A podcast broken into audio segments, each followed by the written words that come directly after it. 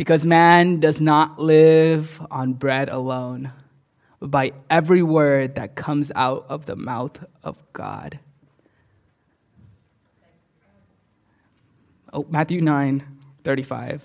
Jesus continued going around to all the villages and towns, teaching in their synagogues, preaching the good news of the kingdom, and healing every disease and every sickness. When he saw the crowds, he felt compassion for them because they were distressed and dejected like sheep without a shepherd. Then he said to his disciples, The harvest is abundant, but the laborers are few. Therefore, pray to the Lord of the harvest to send out workers into his harvest. Chapter 10, verse 1 Summoning his disciples, he gave them authority over unclean spirits to drive them out and heal every disease and sickness. These are the names of the 12 apostles. First, Simon, who is called Peter, and Andrew, his brother, James, the son of Zebedee, and John, his brother, Philip and Bartholomew, Thomas and Matthew, the tax collector, James, the son of Alphaeus and Thaddeus, Simon the zealot, and Judas Iscariot, who also betrayed him. Jesus sent out these 12 after giving them instructions. Don't take the road that leads to the Gentiles, and don't enter any Samaritan town. Instead, go to the lost sheep of the house of Israel. As you go, proclaim the kingdom of heaven has come near. Father, your word is so good. This is the word of the Lord. Thanks be to God. Father, I thank you that your word is good and that it pierces our hearts. Lord, that you had compassion on the crowds. Lord, you have compassion on us today. Lord, let my inadequate speech, my inability to convey ideas, not hinder from your word. In Jesus' name. Amen. So, some of you guys don't know me. I'm not the pastor. Uh, PJ Tobian is the pastor uh, of this church, and also Jesus Christ is our head pastor, if you've ever looked at our website. and uh, my name is Ross Kwong. I'm a member at Bethany Baptist Church. I'm a pastoral intern here. Uh, I currently go to California Baptist University. I study applied theology there. Um, I'm also a waiter at Thirsty Cow, a all-you-can-eat Korean barbecue. wait, wait, is, is the name? Is that what's funny? The name? I'm confused. What's, what's funny? Like, is the the name? Yeah, Thirsty Cow. It's it's an awkward name. uh, yeah, I'm a waiter there. Um, I I didn't always go up Christian. Like I wasn't always a Christian. I actually grew up Buddhist. Uh, my mom and dad, my mom and dad were divorced at an early age when I was at an early age. And because my mom was a Buddhist, I just followed her. I went to temple with her. Um, it wasn't until maybe five or six when my mom, who was renting out a room to someone, came and the, the roommate brought me to church. And ever since then, a, a godmother of mine, or she's my godmother now, Auntie Jan, would continue to bring me to church. Um, I remember specific stories of Auntie Jan. Uh, Auntie Jan would come and pick us up. She was our Sunday school teacher. she'd come and pick us up from my house um, and take us to church. But to be honest, I didn't like going to church. I, I just wanted to sleep in on Sundays. Um, I didn't like singing to someone in the sky. Like, it just didn't make any sense to me.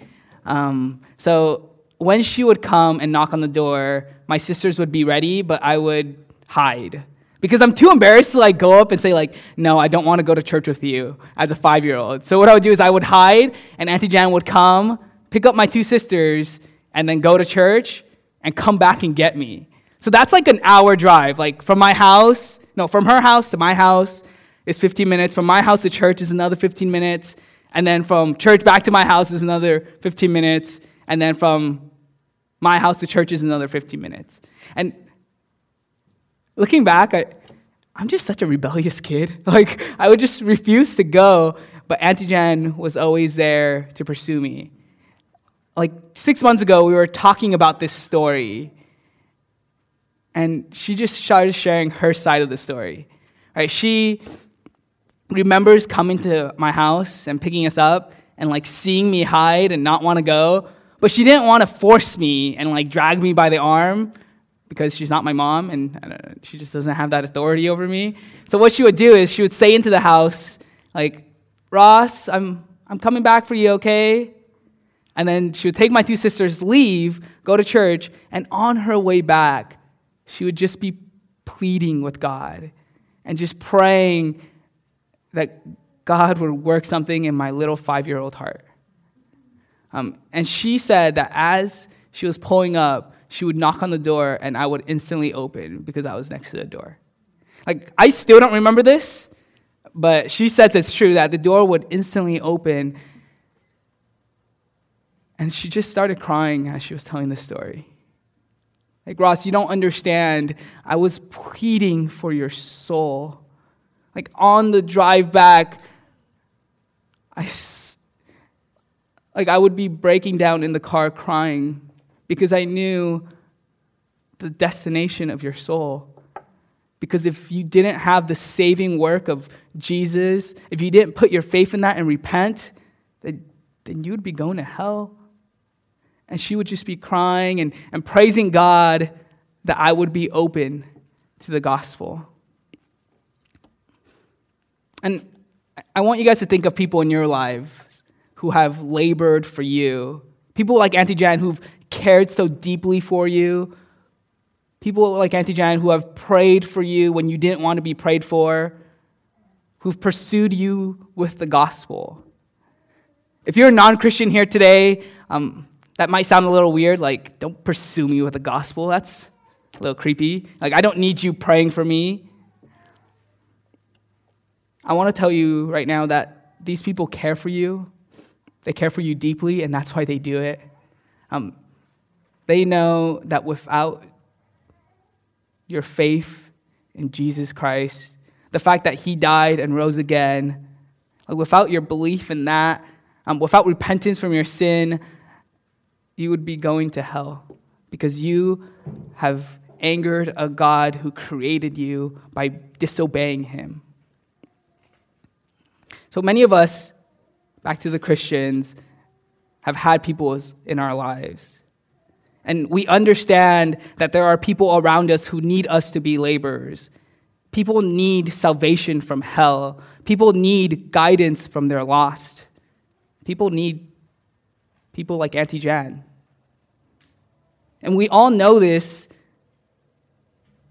We all know that people need salvation and people need this discipleship, but often we're so busy and distracted or so apathetic and indifferent and preoccupied that we don't go and share the gospel with them. We don't go and pursue them with the gospel. Do you ever struggle with the guilt of not caring for the lostness and doom of your neighbors and friends? I do. Thankfully, Jesus helps us and meets us here in Matthew 9, verse 35. So, starting from Matthew 9, verse 35, um, to understand Matthew 9, verse 35, first I want to bring to light the story of Matthew. So, from chapter 3, Jesus gets baptized. A voice from the heaven says, This is my son, whom I am well pleased. Then Jesus goes into the wilderness. He's driven into the wilderness, and Satan tempts him. But Satan can't beat the words of God, and Jesus speaks the words of God, and, and Satan leaves. He goes, he calls his disciples, and then he begins to perform miracle, miracles. And he begins to cast out demons, he begins to heal.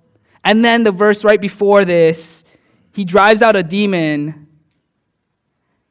and the Pharisees say that he drives out demons by the ruler of the demons. the Pharisees call him Satan. Right? But Jesus continues going around to all the towns and villages, teaching in their synagogues, preaching the good news of the kingdom, and healing every disease and every sickness. My main goal today is that you would disciple the nations to follow King Jesus. Once again, the main goal today is that you would disciple the nations to follow King Jesus. Matthew here gives us three ways to disciple the nations. First, by feeling the compassion of Jesus. Second, by praying for laborers.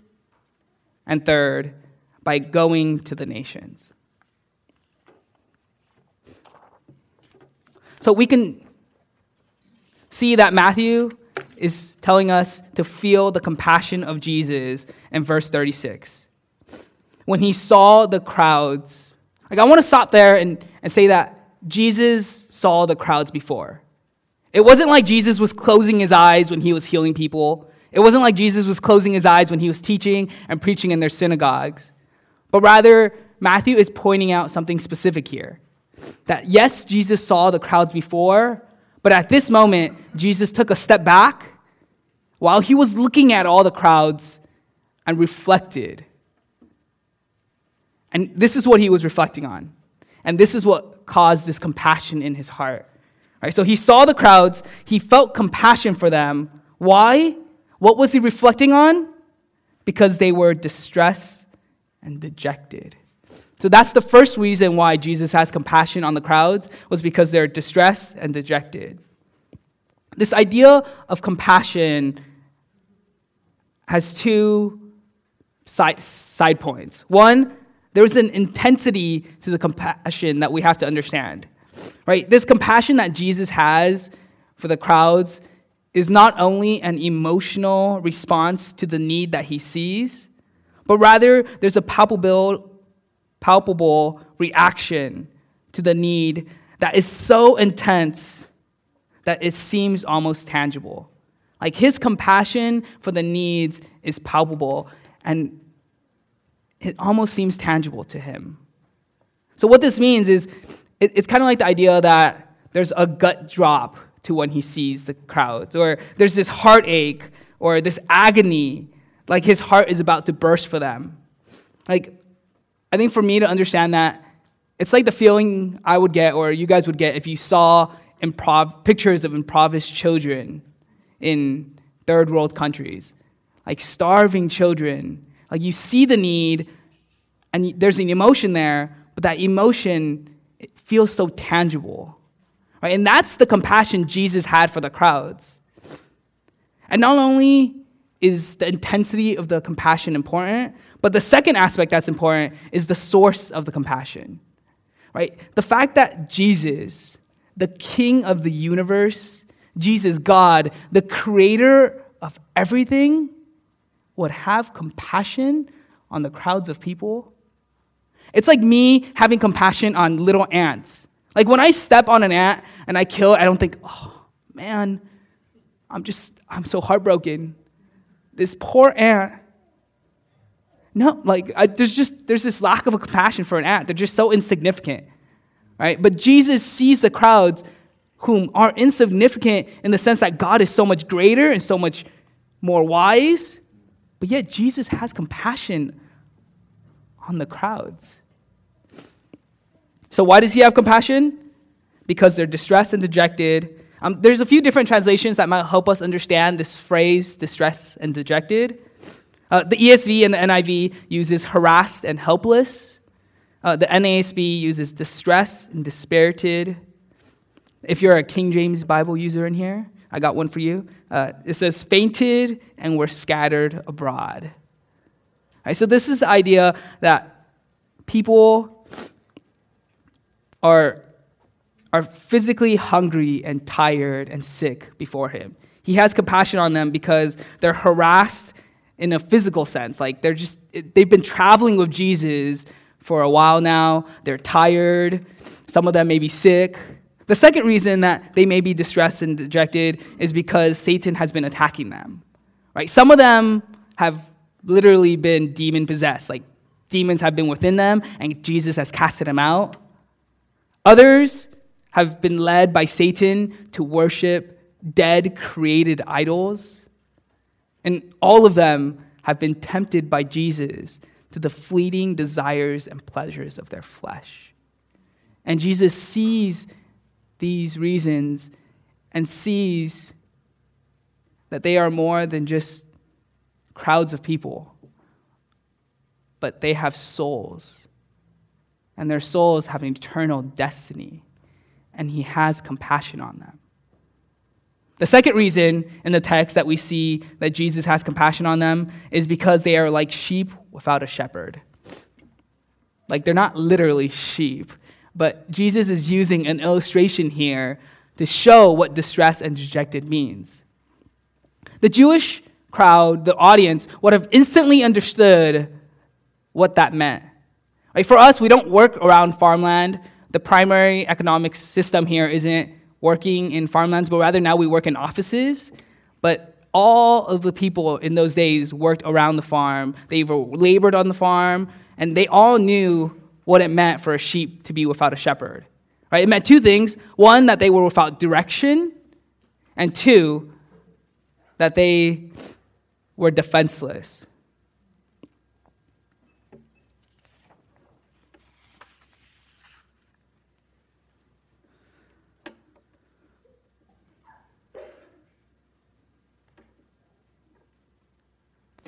So, number one, so they were without direction.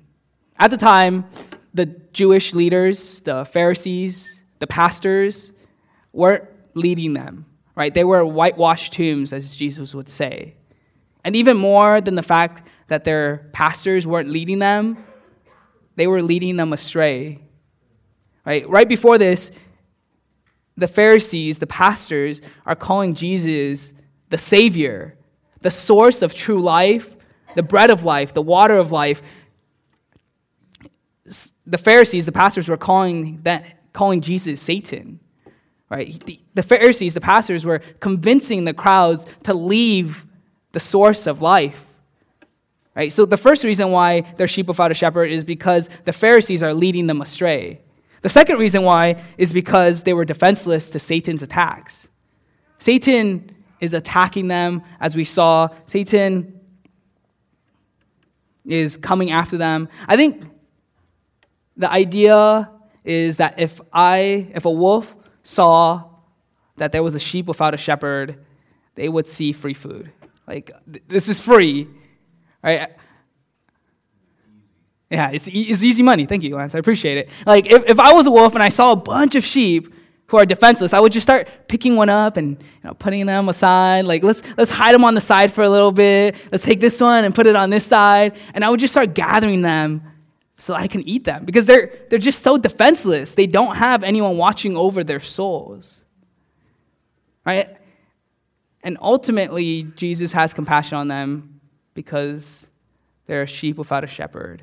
Um, I, I think about Psalms 23 and it says, The Lord is my shepherd. I have what I want, I have what I need. Um, Jesus has compassion on them because they don't have the Lord as their shepherd. They ultimately, because the Lord is not their shepherd, they have no guidance from the Lord. They have not the protection of the Lord. They don't have the blood of the Lord. If you are not a Christian today, Jesus has compassion on you. You are the sheep without the shepherd. And Jesus wants an intimate relationship with you. But the problem is that you've rebelled against God the holy God of the universe, the creator of everything, you decided that you want to live your own life. You want to live it your own way instead of worshiping the God that created you, that demands your worship. And because of that, you are going to hell. But Jesus has compassion on you. And because Jesus has compassion on you today, what he did was he lived a perfect life. God sent his one and only Son to come on earth, live a perfect righteous life, then die on the cross, a place for sinners. Jesus did not deserve to die. He did no sin, he did no wrong. Amen. Thank you. So, because Jesus does not deserve to die, he raised again three days later, proving that he is God. And what happened on the cross was his punishment, which was nothing, he deserved to not be punished, was swapped with our punishment. We deserve to be punished. Amen. We deserve to go to hell. But yet Jesus swapped it on the cross. And now, if you put your faith in the fact that Jesus died on the cross and you repent from your sins and follow him, he is faithful to forgive you of your sins today. Amen. So, my call to you is to repent and believe in Christ. For the Christians out there, Jesus has compassion on you and me. Remember the time before you had the Lord as your shepherd and how lost you were how without direction you were? Where would you be if Christ had not had compassion on you today? So, to the Christians, embody the compassion of Christ by seeing the people around you as souls. You know, it's very easy for us to just live our lives so preoccupied. I'm a waiter, and I see so many people during my shift. Sometimes I just stop and think, man, I've served 100, 200 customers today. How many of these, all of these are souls with an eternal destination? The car that cuts you off while you're driving here, stop and think, reflect on the fact that that is a soul. Your friends, your coworkers, reflect on the fact that they are souls to BBC, to Bethany Baptist Church. Begin to share stories with one another regarding the lost in your lives, the lost people in your lives. Because we can't do it alone. Because if I tried to stir up compassion in my heart over and over again, it's just not going to work. I just don't have enough strength by myself. God created a community. And if we are reminding one another of the lost people in our lives and we are praying together as a church for them, the compassion of Christ will come. Right? It will be natural. So the first reason why we disciple the nations to follow King Jesus is because the first way is by having the compassion of Jesus. The second way we disciple the nations to follow King Jesus is by praying for laborers. So in verse 37 and 38, Jesus uses another image to show his compassion for the crowds. So this is verse 37. Then he says to his disciples, The harvest is abundant, but the laborers are few. So, why should we pray for the harvest? Well, why should we pray for the crowds? Jesus is saying here, because the, hum- the harvest is abundant, but the workers are few. You see, not many of us work on farms. Not many of us would be able to vividly picture this idea of a harvest. But in, that, in those Jewish times, it was, it was very apparent. Like when they saw the harvest, they knew what it meant. It meant that people have been laboring on this field for months. They've been sowing seeds and working the land. And now, finally, the harvest is here, and the harvest is plentiful, it's ready. But yet, Jesus states the problem as the laborers are few. Like there's there's so much. Let's get ready. Let's gather. Like we the prize is here, but yet there's nobody coming to gather it. Like there's not enough laborers. Like we let's eat. But there's nobody who wants who's coming to get the prize. And Jesus is creating this sense of urgency in the disciples' hearts. To be honest, I never understood this passage. Like just reading it, it didn't make sense to me. How are the harvests abundant and how are the laborers few? I remember in high school, I, I probably shared the gospel over a thousand times throughout the, my, my senior year. Like, I made it a goal that every passing period, in 10 minutes, I'd share the gospel to one person. So every day, I'd share the gospel seven times at least. Right? And there was five people that ended up coming to my church and coming to know the Lord. The rest of them rejected me. Maybe like in total, 20 people came to our church. They didn't reject me in front of me, but when they got to church, then they rejected me. Like, when I, when I think of these stories, it just didn't make sense to me. How are the laborers, or how are the harvests plentiful? Jesus, what are, you, what are you saying about this harvest? Is the harvest the crowds? Are the harvest the lost souls around me? If it is, then how is it abundant? I've shared the gospel a thousand times. I'm doing what you told me to do. Where's the harvest? And then the laborers are few. I, that, that just didn't connect with me. I remember, like, if you Google churches in Bellflower right now, there's over 20 churches in Bellflower. Right? Like, our, our goal here is to have a plurality of elders. That means we have more than one pastor. Like, I see so many faces here, and they're all laborers for the gospel. So, what do you mean the laborers are few, Jesus? And then three years ago, I went to Malaysia. And then this, this, this passage made so much more sense to me. Malaysia is a very unique place. Um, there's three different ethnicities, and each of the ethnicity has a different law.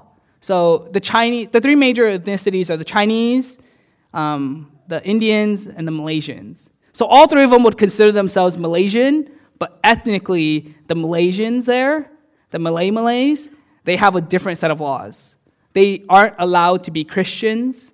Um, the state religion is Muslim, so none of them were Christian. And I, I remember hearing this during my training and then going there and then seeing a third of the population and knowing that none of them have put their faith in Christ, that all of them are going to hell. And then it made so much more sense to me. The harvest there was so abundant. A third of the population does not know Christ. And then while I was in Malaysia, I was working with a pastor who was sharing his story with us. And, and he just started to cry. And this pastor was preaching at seven different churches all over Malaysia. So one day he'd drive from the south to the north and come back. Next day he'd go to the west and come back to the south. So every day he'd travel around Malaysia because there wasn't enough pastors out there. And to be honest, it broke my heart. The laborers might not seem few here, but the laborers were few in Malaysia. And that's when this passage clicked. The laborers are few, maybe not necessarily here, but around the world, the laborers are few. The Malaysian population is what's known as an unengaged people group. This means that two, less than 2% of their population is Christian. And under this category of unreached people groups, there's also one called the unengaged people groups. These are the people groups that don't have the Bible in their language, that don't have any missionaries or any access to the gospel. If you went to an unengaged people group, and ask them, like, hey, have you heard of this person named Jesus? Trying to gospelize them. You know what they say to you? They'd say, nah, maybe that's in the next town. I don't think there's anyone named Jesus in our village. Maybe you're looking for someone in the next town over. Like this idea that there is no understanding, there is no beginning to the understanding of the gospel. Do you know what that means? That means that yeah, they're lost. That babies will be born, they'll grow up and become children, then teenagers, they'll work the land, become adults, they'll grow old, and then they'll die.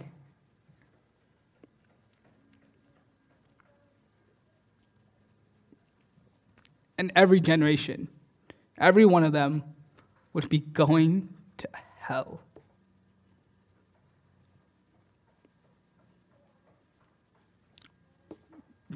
Because no one went, because they have no reason, they have no way of hearing the gospel because they sinned against the holy God and they deserve to go to hell.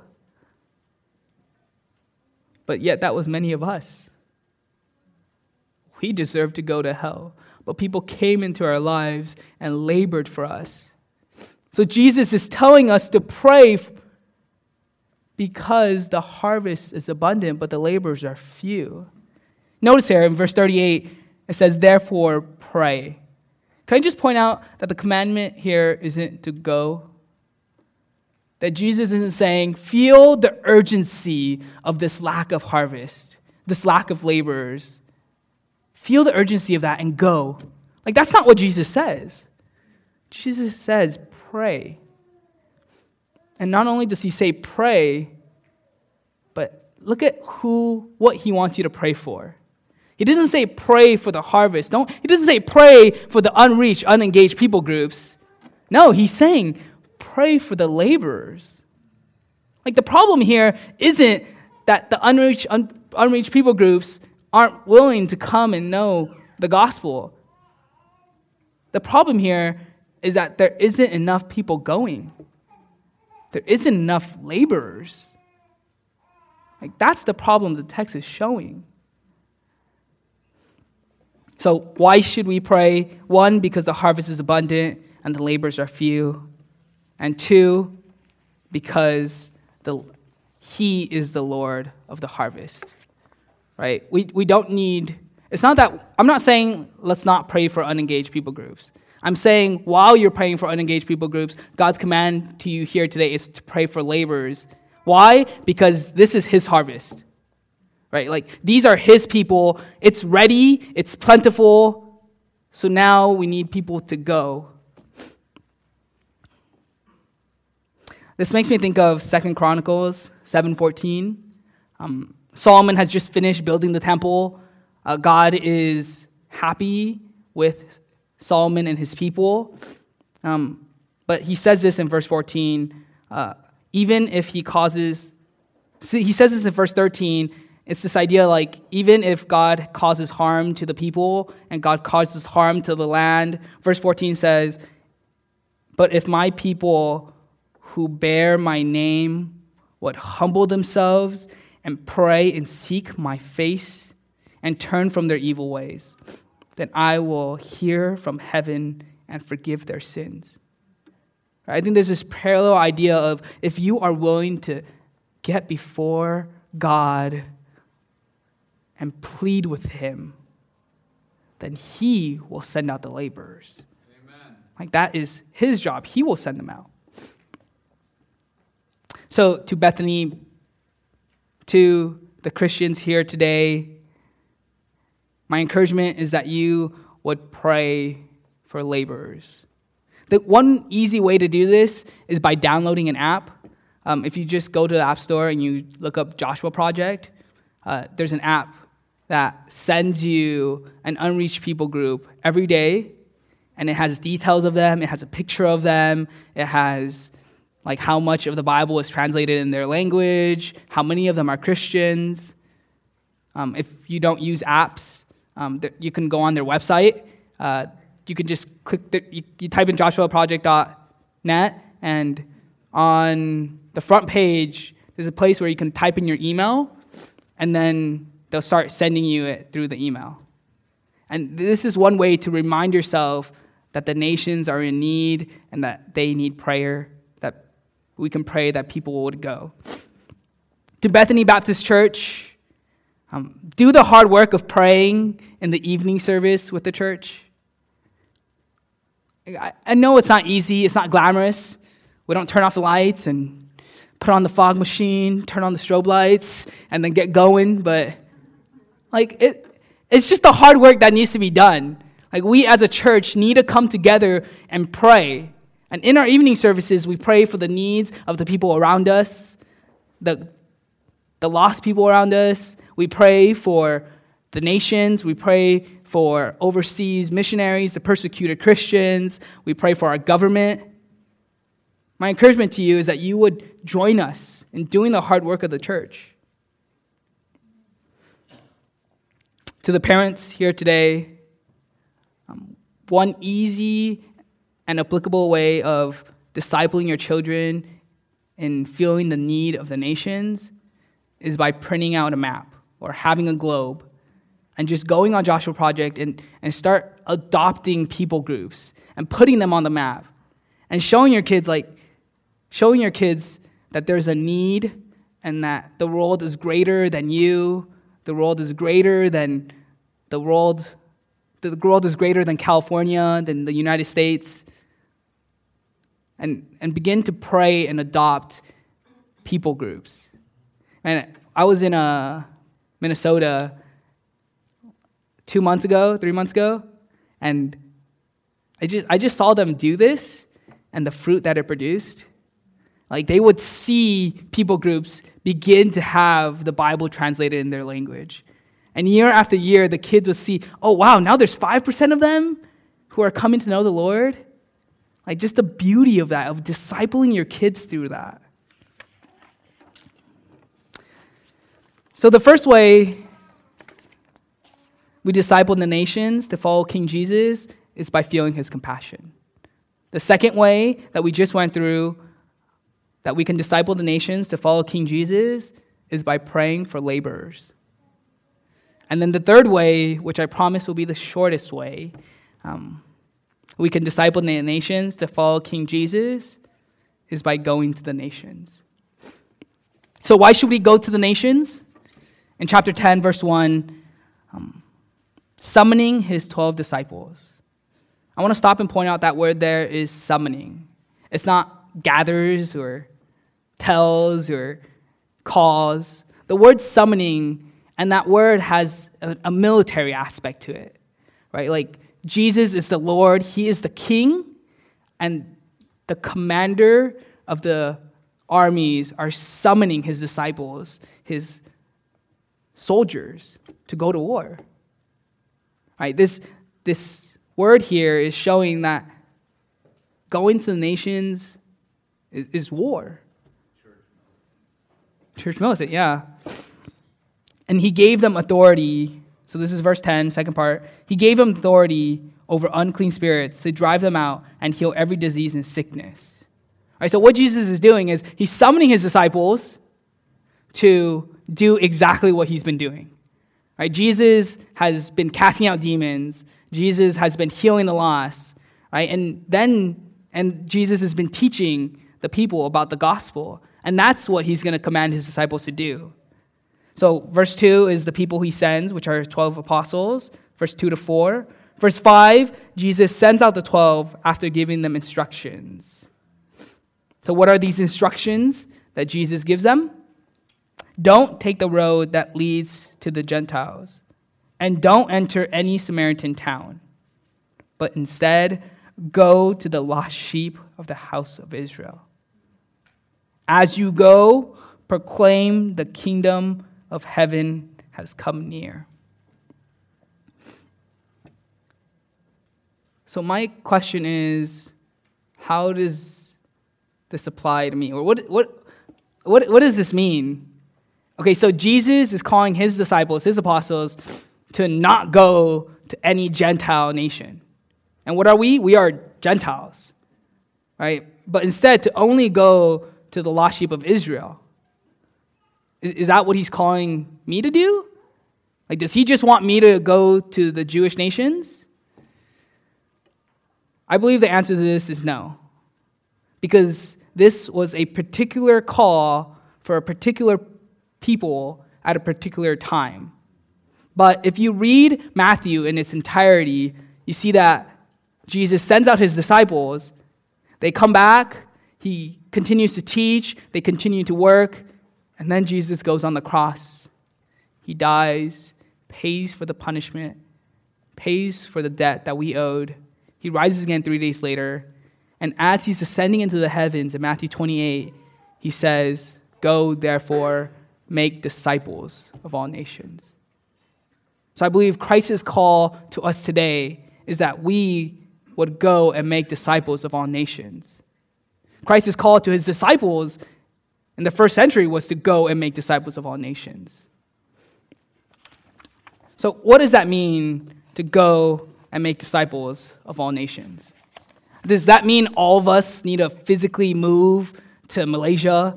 That all of us need to pack our bags and travel to an unreached, unengaged people group? I'd say no, that's, that's not what it means. Um, but what it does mean is that we would be global Christians. So, what is a global Christian? A global Christian is someone who lives their life strategically for the gospel. That the decisions they make, the way they handle money, the way they handle what they want to do for a living, um, the way they handle their time reflects a strategic way of reaching the nations around them. It saddens my heart to know that that in our culture, this isn't the norm. Normal Christianity is not living for the nations. But yet, if we look through the scriptures, that seems to be what it's saying. Like, if you want to be a Christian, just a, normal Christian, you live your life this way. It's, it's sad to think that now people need a special call to go to the nations. The question is not, should I go? That's not the question here today.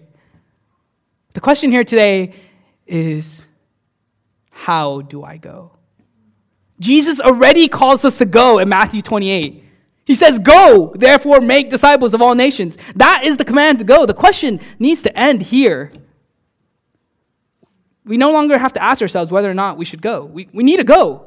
God has commanded us. But the question is, how do we go?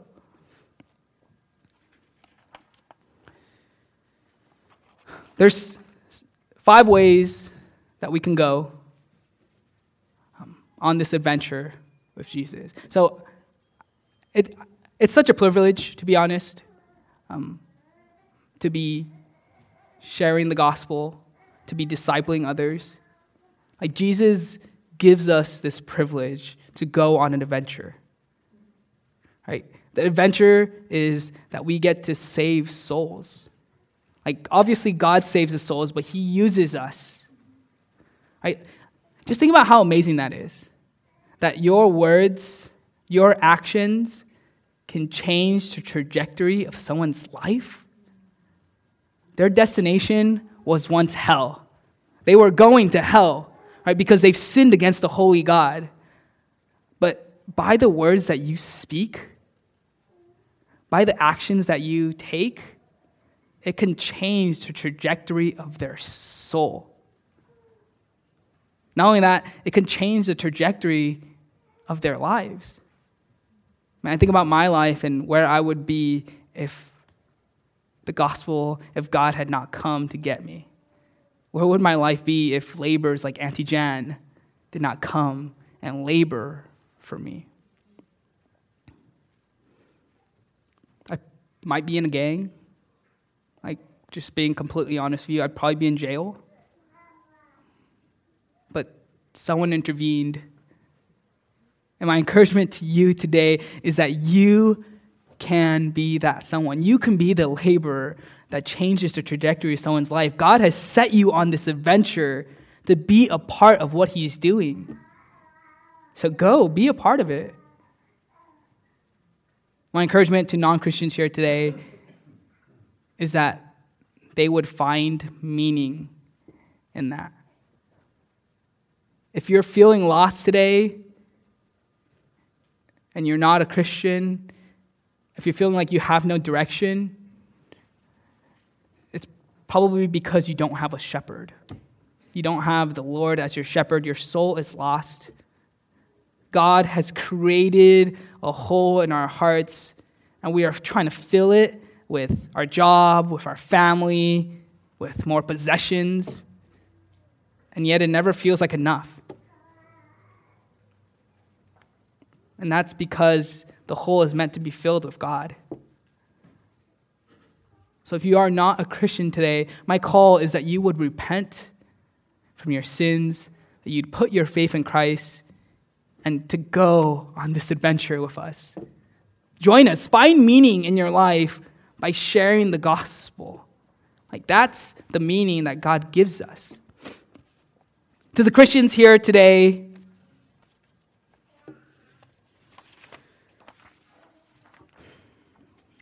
my application to you would be that you would go.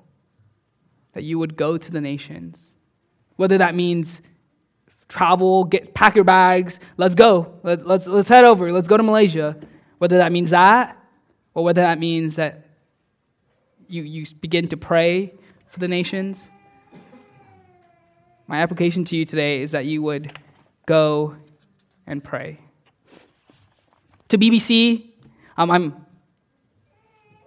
so happy that our last budget meeting or our last member like members meeting was a glorious one. Um, we like when we decided to increase our givings to the IMB, the International Missions Board. I, I was so happy to know that more of every dollar that I give to our church, more percentage of it goes to missions. I commend you, my brothers and sisters, for approving that. Like, what a glorious thing. And for further encouragement, I encourage that Bethany Baptist Church be a church that looks like they care about missions. I think we're moving in the right direction, but does our prayer, does our conversations together look like one that truly cares about the need that's around the world? To the parents, disciple your kids towards missions. And one day, when they ask you if they can go, be the parent that fully supports them. There's always such sadness in my heart when I hear that kids want to go overseas, they want to be the laborer, and the parents who love Jesus say, oh, I don't know, it's a little too dangerous out there. That just breaks my heart because we know it's dangerous. Like, I'm not saying it's easy, but I am saying that the need is great and that God promises that He'll be with you in Matthew 28. To the students, begin to plan your major, begin to plan your life in a way that reflects someone who cares about the need around the world. And if you cannot go right now, where you don't feel like God wants you to physically travel overseas, then begin to welcome. There's so many international students that come to the United States to learn.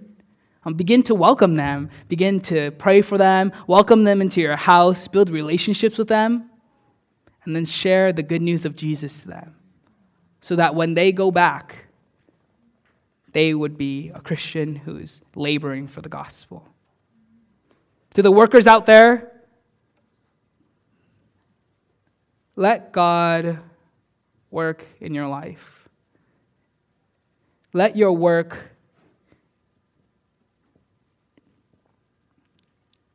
let your work be open with where you want to work. Like you can be a teacher here or you can be a teacher overseas. You can be a mechanic here or you can be a mechanic overseas. My call here is that you would be open. That as you pray about the needs overseas, as you pray for laborers, if God would call you to go using your job as a way to get into the country and work and survive there, my call is that you would. And if that is not what God is telling you to do, to physically go, then my call is that you would send. That the money that you make, you would give generously to missions um, it, it works both ways. If all of us go, who's sending? Who's praying? Who's, who's financially supporting us to go? So, my call to those who are working is that they would give generously to missions. To the retirees in here, to the elderly, it's, it's never too late to go. Don't let age be the reason why you don't go on this adventure Don't let age be the reason why you don't go and spend the rest of your life devoted to the need, to the unreached and unengaged people groups. But if God is telling you to stay and not physically travel, then mobilize. Begin to disciple the younger generation, connect them with resources that enable them to go physically and travel. Um, teach them about God's heart for the nations. Teach them about the compassion of Christ and the labors being few. So today, our main idea was that we would disciple the nations to follow King Jesus. The first way we disciple the nations to follow King Jesus is by having the compassion of Christ.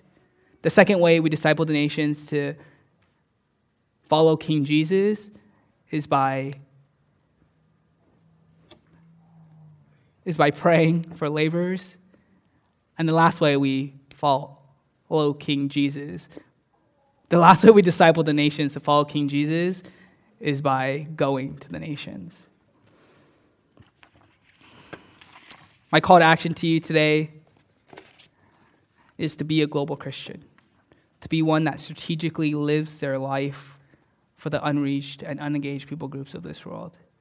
Whether that's physically being here and mobilizing and sending and welcoming, or traveling, packing your bags and heading overseas. I didn't say it would be easy. The work is difficult, but the need is great. The harvest is plentiful, and the laborers are few. So do hard things for the glory of God and the salvation of the many. Let us pray.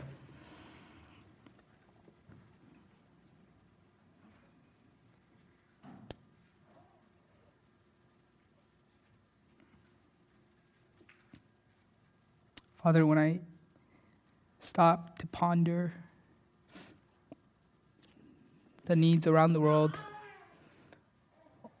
when I stop and think and reflect on the people around me, ones who don't know and have Jesus as their shepherd and their Lord. And it breaks my heart. Souls are eternally going to hell. I pray that that encourage. I pray that we would take steps of action and be encouraged that this is your harvest, that these are your people, that you never fail. Whether or not we go doesn't matter. If we don't go, God will send someone else. These are his people. Lord, I pray that the word of God pierces us deeply and that my inadequate speech abilities would not take away from your word. In Jesus' name, amen.